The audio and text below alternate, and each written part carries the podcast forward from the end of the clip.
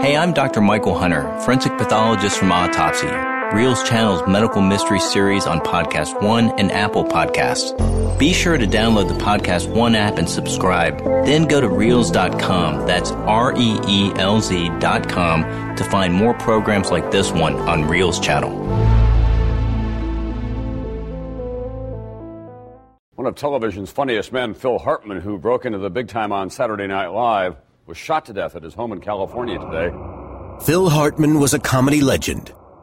His satirical impressions on Saturday Night Live ruffled the feathers of America's most powerful. I could buy and sell you and your little freak show so you find yourself on the street. Wait a minute. I own the street. It was amazing. He got to the essence of the person. On The Simpsons, his voice gave life to 18 iconic characters. Hi, I'm Troy McClure. Everything he touched turned gold. Among his peers, he was the ultimate team player. He was known as the glue. But in 1998, the home of one of America's favorite comic actors was stormed by armed police. Breakfast shows carried the sensational news that Phil Hartman had been shot to death in his bedroom. Police are still trying to determine exactly what happened. The horror escalates when police confirm that Phil's wife Brynn was by his side, also shot dead. Phil and Brynn Hartman met horrific deaths inside their own home. I want to know what their autopsy reports tell me about how and why that happened.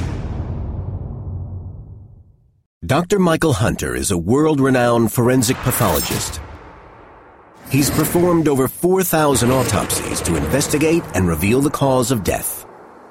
Today, he's the chief medical examiner in one of America's biggest cities. I have the autopsy reports for Phil Hartman and his wife, Brynn Hartman. They were both killed by gunshot wounds. Phil has been shot three times once in the head, another in the neck, and also one in the chest. And Brynn has a single gunshot wound to her head.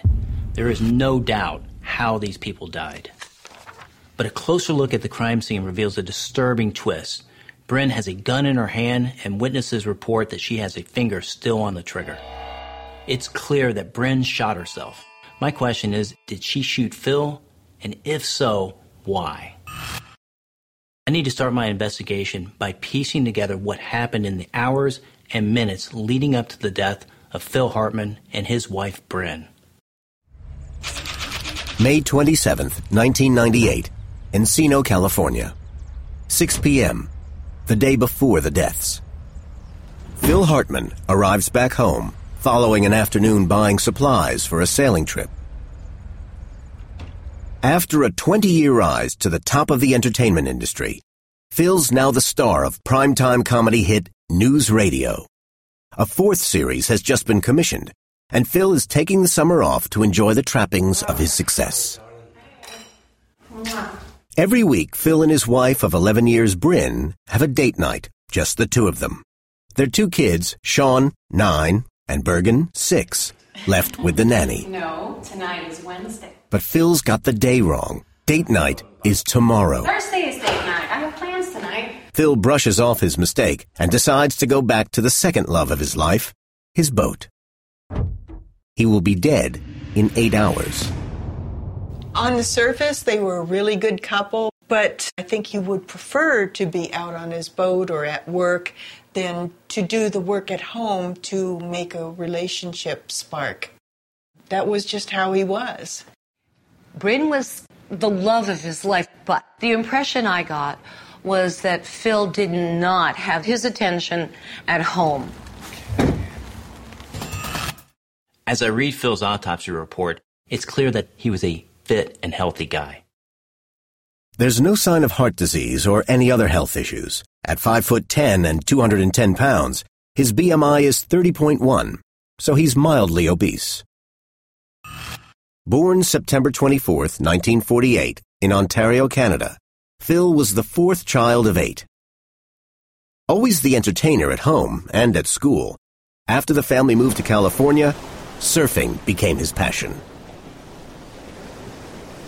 Phil came from Canada, but he was a Californian through and through. He loved surfing. When Phil Hartman got out of college, he didn't know exactly which direction he wanted to take. You know, it looked like, oh, maybe he's going to be a beach bum. To make money, Phil flipped burgers, became a roadie for his brother's band, then a graphic designer. When I first knew Phil, he was a pot smoking hippie making album covers for some of the greatest uh, rock music uh, legends America, Crosby, Stills, Nash, and Young. Despite his success as a graphic designer, in 1979, Phil decided to embrace his talent for comedy and joined the Groundlings, an improvisational comedy troupe based in Hollywood. Once he started with the comedy, it was like a miracle. Suddenly he was this master mime and impressionist. Uh, he was brilliant. We all thought that Phil was destined for greatness. Seven years later, Saturday Night Live called Phil to audition. Think about it, he says. If you need me, I'll be in purgatory. His screen test showcases his acutely observed impressions and incisive wit. Boss still leaving, Poppy. When SNL snapped Phil up, he was a mature 38 years old, but Phil's generosity as a performer soon earned the respect of the team, which included his old friend Donna Kaufman. At that time, I was a writer on SNL, and after whatever sketch, he made all the other actors look better. He was known as the glue. In the autopsy reports, I can see that both decedents were lying on a king size bed, and Brynn was wearing white cotton pajamas. I also see in the report soot material present around her mouth, and the projectile enters the hard palate. It tells me that the muzzle of that weapon was within her mouth when that weapon was discharged. She wanted to make no mistake. I need to know whether she was equally determined to kill her husband. We need to dig deeper into what this relationship was all about.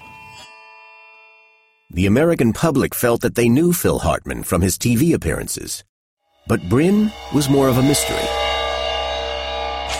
May 27, 1998, 7 p.m.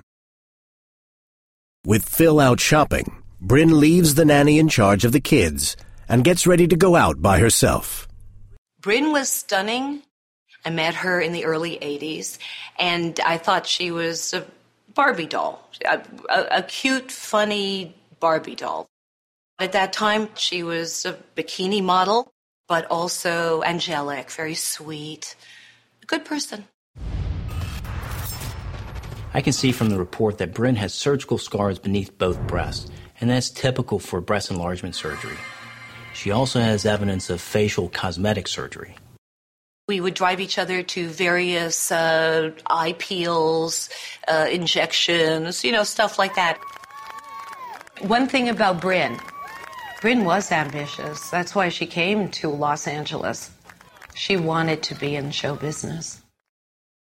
Born in April 1958 in Thief River Falls, Minnesota, Vicki Jo Omdahl began modeling in her hometown before moving to LA in her 20s and changing her name to Brynn. She was introduced to Phil Hartman in 1985. They married two years later. By then, 39-year-old Phil had already been married twice. He saw Brynn, he thought, that's it, that's my next wife. I believe in his mind was, it's about time I had kids. She met Phil and she just loved Phil. He made her feel good. Also, though, I think she had hope. Knowing Phil, he was connected, he was on his way up, he could help her. When they first got together, he promised her that he would look out for her as an actor and as a comedian and help get her roles. 7:30 p.m. The Hartman's home, Encino, California. 7 hours to Phil's murder. Be good, yeah? No problem. Okay. Thank you. Brynn tells the nanny she'll be back by the children's bedtime. But they'll never see their mother again. Buca di Beppo, Ventura Boulevard, Los Angeles. Throughout 10 years of marriage, Brynn has held on to her Hollywood dreams, and tonight she's meeting a producer. Brynn's known Christine Zanders since Phil worked with her on Saturday Night Live. you know, here's a, a, a, woman who writes comedy for other women. Maybe she was hoping to inspire Christine to write a part for her in a movie or something, because that's how she reacted to me. Uh, please write something for me. Despite her ambition, Brynn is acutely aware that her show business career has so far failed to ignite. She's just turned 40 and has nothing to show for it, apart from a small role in Third Rock from the Sun. Let's go, gentlemen. She played a Venusian in Third Rock from the Sun. That was her biggest accomplishment as an actress. It was pretty obvious her career was not going to happen. It was hard on her. The toxicology report shows that there's sertraline in Brynn's system when she dies. Sertraline is a component of Zoloft, an antidepressant. It's very similar in action to Prozac. Sertraline acts on the brain to inhibit the reabsorption of dopamine. Dopamine is a feel good neurotransmitter and has a calming effect on the amygdala, the brain's fear processing center. This alleviates depression and anxiety. April 1998. Four weeks before the deaths, and a couple of weeks after her 40th birthday, Brynn told friends that she'd been prescribed Zoloft by her son's doctor. I think 40 is a line in the sand to a lot of women, especially those who invest themselves in looking good. And she might have thought, Where's my career? Uh, I can't gain a pound. I can't have a wrinkle. She might have just felt overwhelmed by turning 40. Antidepressants certainly work for, for some people. They don't feel as low, they feel more positive. The downside is, is that they feel that any gains they're making are just because of the drugs and not because they're learning to cope with their mood better. The fact that Brynn's on antidepressant medication tells me there are psychological cracks, but there's nothing that suggests a total breakdown. Phil said, I, I literally have to restrain her. Police are still piecing together the details of a tragedy that has shocked the entertainment world. When Phil Hartman and his wife Brynn were found shot to death in their Hollywood home, TV news speculated that Brynn had shot Phil before turning a gun on herself. Now medical examiner Dr. Michael Hunter is investigating their deaths. From what I've discovered so far, it's clear that Brynn shot herself. The question is, did she shoot Phil and if so, why? I can see that the bullet that killed Brynn was a 38 caliber round. That's the same type of round that struck Phil three times. On the face of it, it suggests that you're dealing with the same weapon that was found in her hand. But further along in the police report, there's a surprise. It states that a different gun was used in each of the killings. A Charter Arms 38 caliber was used to kill Brynn, and a Smith & Wesson 38 killed Phil. 9.30 p.m. Phil's been back home for one and a half hours. He sent the nanny home, put the kids to bed. When I looked through Phil's toxicology results, there are no drugs of abuse. The only substance that's identified is an over the counter decongestant. Phil had told the nanny he was feeling tired, so perhaps he's having an early night. Brynn had gone out to meet a friend two hours ago, telling the nanny she'd be home by now. While Phil sleeps, his Smith & Wesson 38 is in its usual hiding place in the closet. But that isn't the only gun in the house. Phil had given Brynn her own handgun as a gift for her 40th birthday. Phil's laid back attitude to handguns is somewhat surprising to me, given the fact there's evidence that Brynn has a volatile temper. And this temper would flare up in domestic arguments. Phil Hartman told a friend, he said, I, I literally have to restrain her. You know, I have to grab her arms, grab her hands until she stops trying to hit me. I was really horrified that he was so tone deaf to give her a gun, you know, that was just a bad choice. It's 9:30 p.m. Phil has 5 hours to live. Brynn's out with her friend, producer Christine Zander, in a bar just a couple of blocks from her home. Brynn was in good spirits. Everything was upbeat. I think they had cosmopolitans. From the investigator's report, I can see that her alcohol intake was quite modest during the early evening hours. But the level of alcohol in her blood post-mortem is 0.12%, and that's well over the limit for driving under the influence. So over the evening, she's accumulated a lot of alcohol. That's a red flag. Alcohol suppresses neural activity in the frontal cortex, where rational thinking takes place. This leads to the disinhibition we associate with drunken behavior and the dominance of the primitive, emotionally driven parts of the brain. People are much more likely to act irrationally when intoxicated, and I see this all the time. But alcohol isn't the only intoxicant in Brynn's body. Further along in the toxicology report, I see that Brynn has cocaine in her system. She has a 0.03 milligrams per cent in her blood, and she also has 2.3 milligrams per cent in her urine. What's more significant is that she has a relatively high level of benzoylecgonine in the blood, which is the breakdown product of cocaine. Looking at this, it appears that she's been using cocaine within the 12 hours leading up to her death. Cocaine acts on the brain's neurons to prevent the reabsorption of chemicals called neurotransmitters. These flood the reward centers of the brain, causing cocaine's characteristic high. But that same process distorts judgment and exaggerates emotional responses. Brynn's substance abuse goes back more than 15 years. Brynn did a lot of coke, a lot of quaaludes. That's what we did. It was the 80s. We went to meetings together to recover from addiction. She had to be there because it was ruining her life and she couldn't stop. Used over time, cocaine will change the way the brain functions and it will reinforce addiction. It'll decrease the number of neurotransmitter receptors, and because of that, it can lead to intense cravings. 9:45 p.m. Less than 5 hours before Phil's death. Brynn's been chatting to her friend Christine Zander for a couple of hours. After nursing two cocktails all evening, Brynn asks Christine if she wants to move on to another bar. But Christine can't stay out any later. While her friend's in the restroom, Brynn makes a call. Christine later said she was worried that when Brynn left her, she may be going to buy drugs.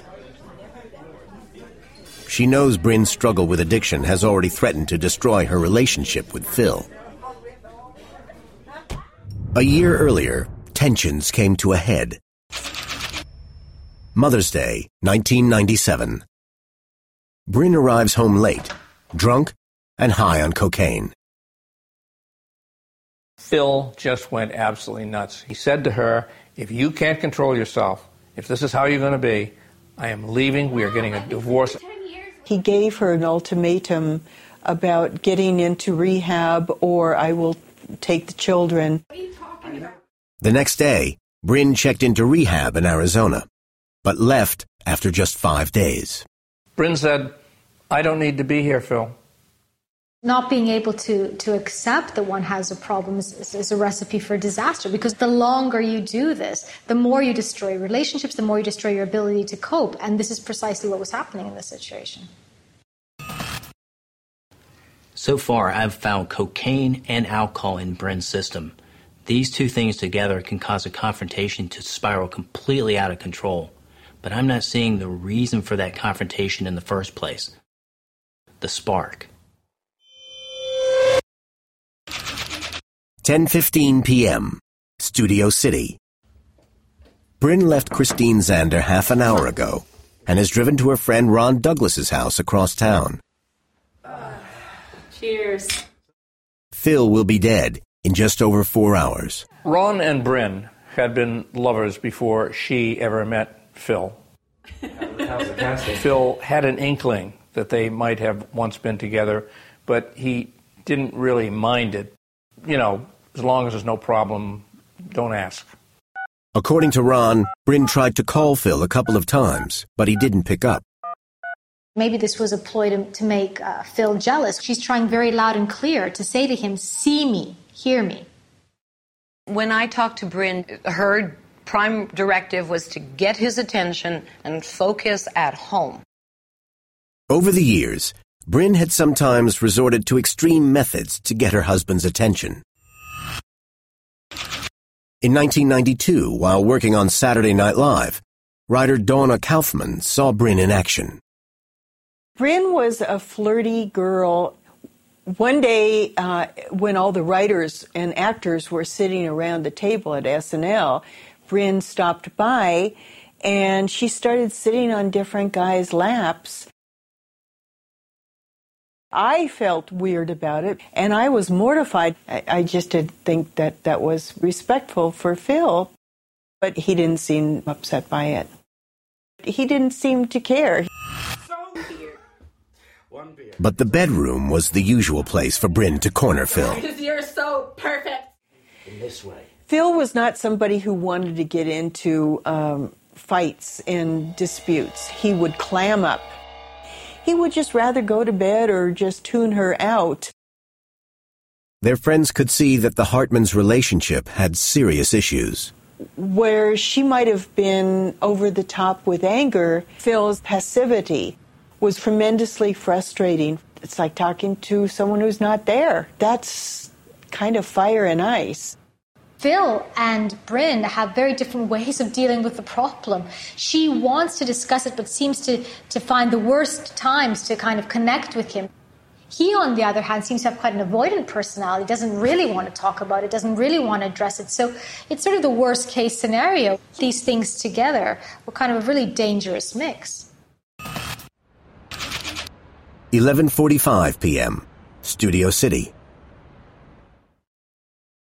Brynn and old flame Ron Douglas are sharing a few beers. Ron suggests Brynn head home. He later said that the last thing he wanted was a phone call from Phil demanding to know where his wife was. Nobody knows where Brynn got the cocaine that she was taking that night, but the coroner was certain that she was using the drug shortly after she got home. And within hours, both she and her husband would be dead. Brynn, you coming out? Hey, it's Dr. Michael Hunter. Did you know you can stream the Autopsy television series on Roku and Fire TV? Well, you can. Just download the Reelz app and subscribe to see the TV show behind this podcast. And if you've got Prime, it's on Amazon channels too. You could even find episodes like Garry Shandling, Tom Petty, and Batman's Adam West before they're released here. Autopsy comes from the real life mystery fans at Reelz channel. Find Reelz on your TV at Reelz.com. That's R E E L Z.com.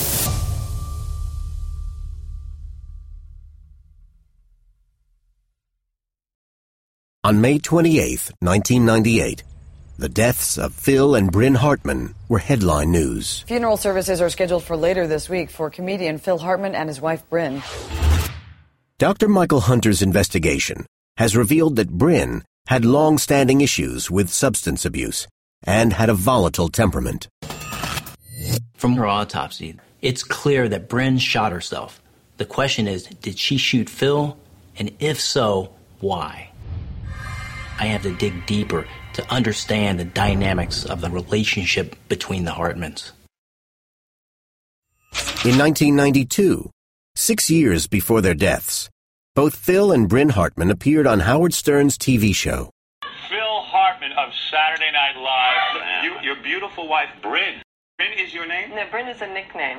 Phil was happy, always happy, to show off Brynn because she was so beautiful and um, that he had two children with her was just a moment of pride with him. Phil says that this will probably be his last season on Saturday Night Live. Yeah, that's true.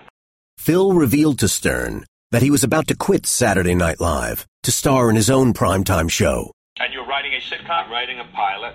When Phil left SNL, he had a deal for an NBC pilot of his dreams, The Phil Show. It's going to be very different and somewhat ambitious. Phil had insisted that Brynn would co-star with him, finally making good on his promise to give her acting career a boost. She was just in hog heaven. She finally felt that she had the chance to show what she knew was in her heart and to come out and uh, be a talent on her own. But the Phil show was canceled before reaching air, when Phil chose instead to sign up to star in a new sitcom, News Radio. Brynn was very depressed when she found out that the Phil show wasn't going to happen. This is a woman that saw this as her last chance, and her husband steps to the plate, which just makes it so heartbreaking when it was then taken away. At this point, Brynn will have seen Phil as having betrayed her. And as a consequence, there's almost a sense of paranoia around, you know, who this person is that she, she thought she knew well, but actually did this thing to her. Brynn's growing insecurities came into lurid focus around 1997 when she began to suspect that Phil was leading a secret gay life. Phil would often go off with the guys on weekends. They'd go fishing or he'd do some surfing. And she suddenly got the idea in her head that, well, maybe this one guy he's with more than anybody, Phil's having a, a gay affair with him. And she actually hired a private investigator to see if they were on the up and up. To nobody's surprise, Brynn's investigation came to nothing. The idea that he was gay was just bizarre. The fact that she, she chooses to focus on the idea that he's having a gay relationship may have been because that would have allowed her to feel the demise of the relationship had nothing to do with her. If he wanted men and she was a woman, then she was the victim in this. So far, I've discovered a troubled psychological background and a history of addiction, and that can be the building block for reckless behavior. May 28, 1998. 1 a.m., Encino, California. Fifteen minutes after leaving Ron Douglas's house in Studio City, Brynn arrives home. With both alcohol and cocaine in her system, Brynn's level of disinhibition and her emotionally charged behavior is going to be ramping up. In contrast to Phil, he has no alcohol in his system, just a decongestant, and he's fully in control of his faculties. What happens next is purely speculation, but given their history, we can assume that they had an argument. There are a number of things they could have been arguing about the fact that you know she was at an ex-lover's house, the fact that she was still doing drugs. It almost doesn't matter. What, what's relevant here is that she's angry, and this time he's going to hear her. This is about waking him up and making him listen. It's possible their argument climaxed with Brynn confronting Phil with her ongoing suspicions that he was being unfaithful. The last time I talked to her, she said, Phil's having an affair. I said, well, no, why? What? She was paranoid sounding because she had no evidence, but I know she was accusing him of having an affair. Phil's usual strategy is instead of reacting is to retreat. That just feeds her anger more. From the autopsy report, we know that around now, Brynn changes into her pajamas. The coroner reported that Brynn took cocaine within five hours of her death, which means that about 90 minutes after getting home, she was using the drug. It's about 2.30 a.m. From Phil's autopsy report, we know he's wearing a t-shirt and boxer shorts lying under the sheets. He's probably asleep. We'll never know precisely what comes next, but something happens in Brynn's mind that makes her behavior spiral out of control. It's very likely that she would have had a complete break with reality. There was almost a, a psychotic episode.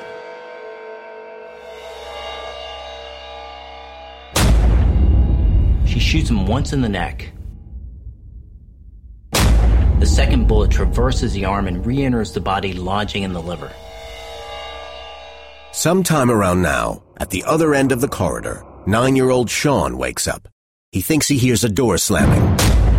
The third bullet is from point blank range to the head, just above the nose. And this does not exit. One of the kids reported hearing their mother's voice.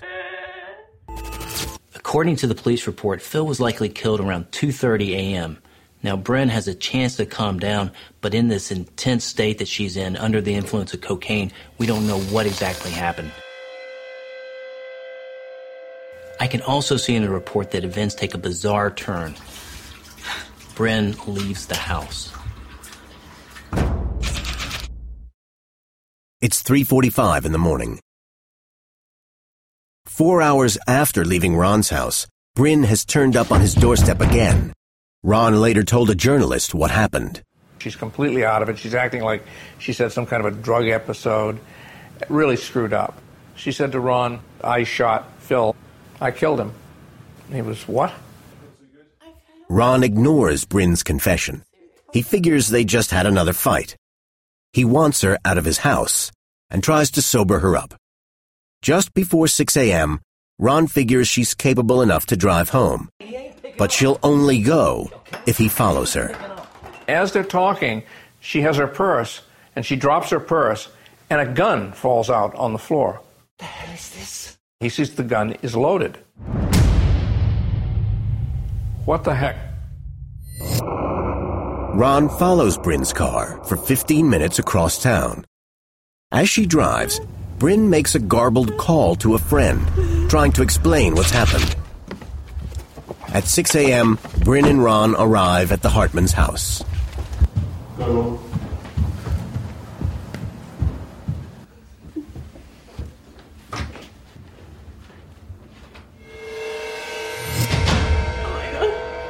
He's dead.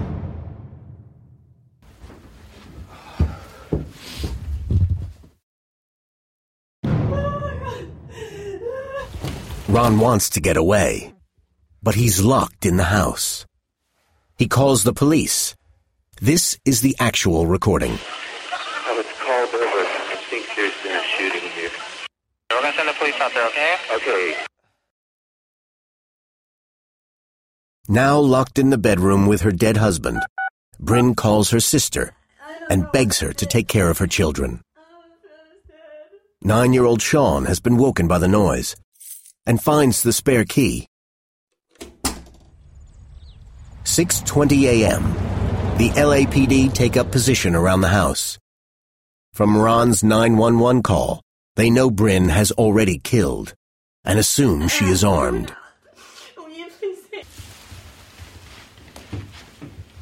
Brynn? Brynn retrieves her Charter Arms 38, Phil's final birthday gift. LAPD, Brynn?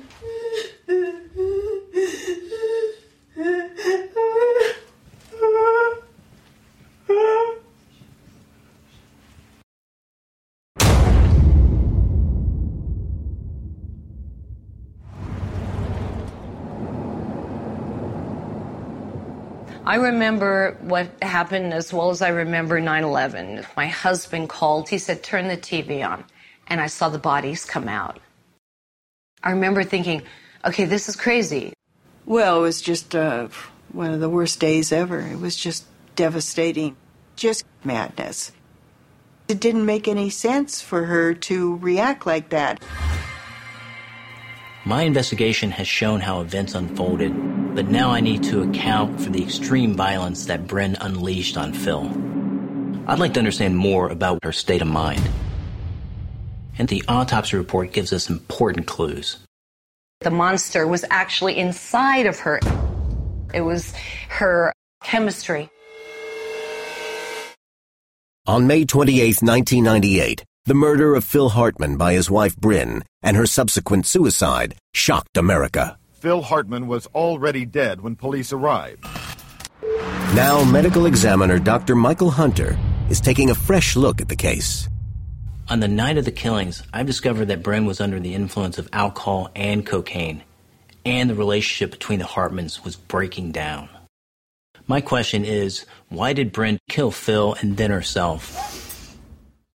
It's very unusual for a female to be the perpetrator of a murder suicide, particularly when you have young children in the household. In the days after the deaths, the media struggled to make sense of Brynn's meltdown, and some believed that perhaps this was a love triangle.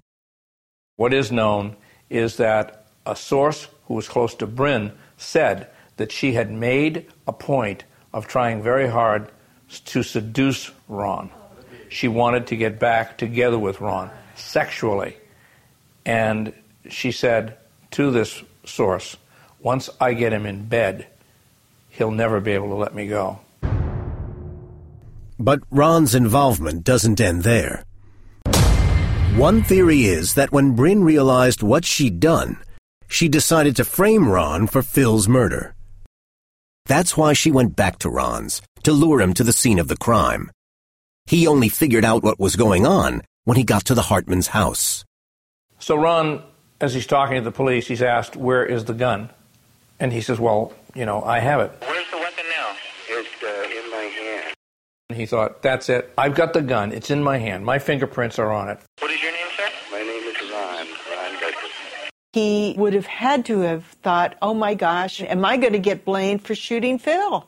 How do I know that she's not going to shoot me and sell it to the cops that I shot Phil? All these things would have to be going through any sane person's mind. So is it possible that Brynn had lured Ron to the house so she could frame him for murder? When I look at the police report, it's clear that this is not the case. Brynn is not trying to frame Ron because she's already admitted to murdering Phil. I shot him. I shot Phil. Ron just happened to be in the wrong place at the wrong time.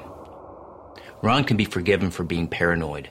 This was an extraordinary situation which he found himself in. I need to investigate further to get a better understanding of Brynn's state of mind. As I read Phil's autopsy report, I'm struck by the callous determination of his murder. She gets close, within two feet, and shoots Phil in the neck. Amazingly, the bullet misses the major blood vessels in the neck and causes only minor soft tissue damage. In my opinion, that first shot must have woken Phil up, because it looks like he brought his arm up to defend himself. But that did not deter Brynn. The second bullet enters the arm, passes through, and re enters the chest and liver. The hemorrhaging from this may have been fatal in and of itself. It's certain that Phil would have been conscious after this shot. Brynn would have been very aware that he was not dead yet. The third bullet is fired point blank between Phil's eyes. This bullet would have caused massive damage to the frontal and parietal cortex, leaving no chance for survival. In fact, the pattern of gunshot wounds suggests an execution. The way that Brynn executes Phil, shoots him in between the eyes, it's almost inconceivable that she could have been in, in her right state of mind. I think she surprised herself by killing Phil. And you can see immediately she says, I'm sorry. Now, whether she's saying that to Phil or whether she's saying, I'm sorry to my kids, she's just sorry. She doesn't believe what she's done. My investigation is almost complete, but I gotta get my head around why did Brynn delay her suicide by four hours? I need to focus on that time frame. And because there's evidence in the autopsy report that has led some to believe that Brynn was not in her right state of mind through no fault of her own. We go to the doctor because we're confused. We need help. When Phil and Brynn Hartman were found dead in their bedroom, America was stunned. Answers may have to come from the Hartmans' two children, a boy nine and a daughter six. Medical examiner Dr. Michael Hunter has established that this was a murder suicide, with Brynn the perpetrator. I've seen that Brynn's fragile psychological state was further destabilized by alcohol and cocaine. She appears to be an accident just waiting to happen. But I've seen evidence that could shed a new light on the bizarre and terrifying events of that night. When Brynn returns to Ron's house after killing Phil, Ron reports that she's falling in and out of consciousness. She's nauseous, she's confused. At the time, Ron thought that Brynn was overdosing on some sort of drug. The account of Brynn's strange altered state deserves more investigation. Apart from alcohol and cocaine, the only other positive in the toxicology is sertraline. That's the active component of the antidepressant Zoloft. In the month before the deaths, Brynn told friends that she'd been prescribed a starter course of Zoloft, a sample given out by the drug's manufacturer. Brynn trusted her doctor. Her doctor gave her Zoloft. I mean, we go to the doctor because we're confused. We need help. But as soon as Brynn started taking Zoloft, she complained to friends that the drug made her feel weird, like she was jumping out of her skin. Brynn got caught in the trap of, I will take that to feel better even if it makes me feel worse. So could Zoloft be behind Brynn's strange altered state? It isn't easy to overdose on this sort of drug, but the side effects can be extreme.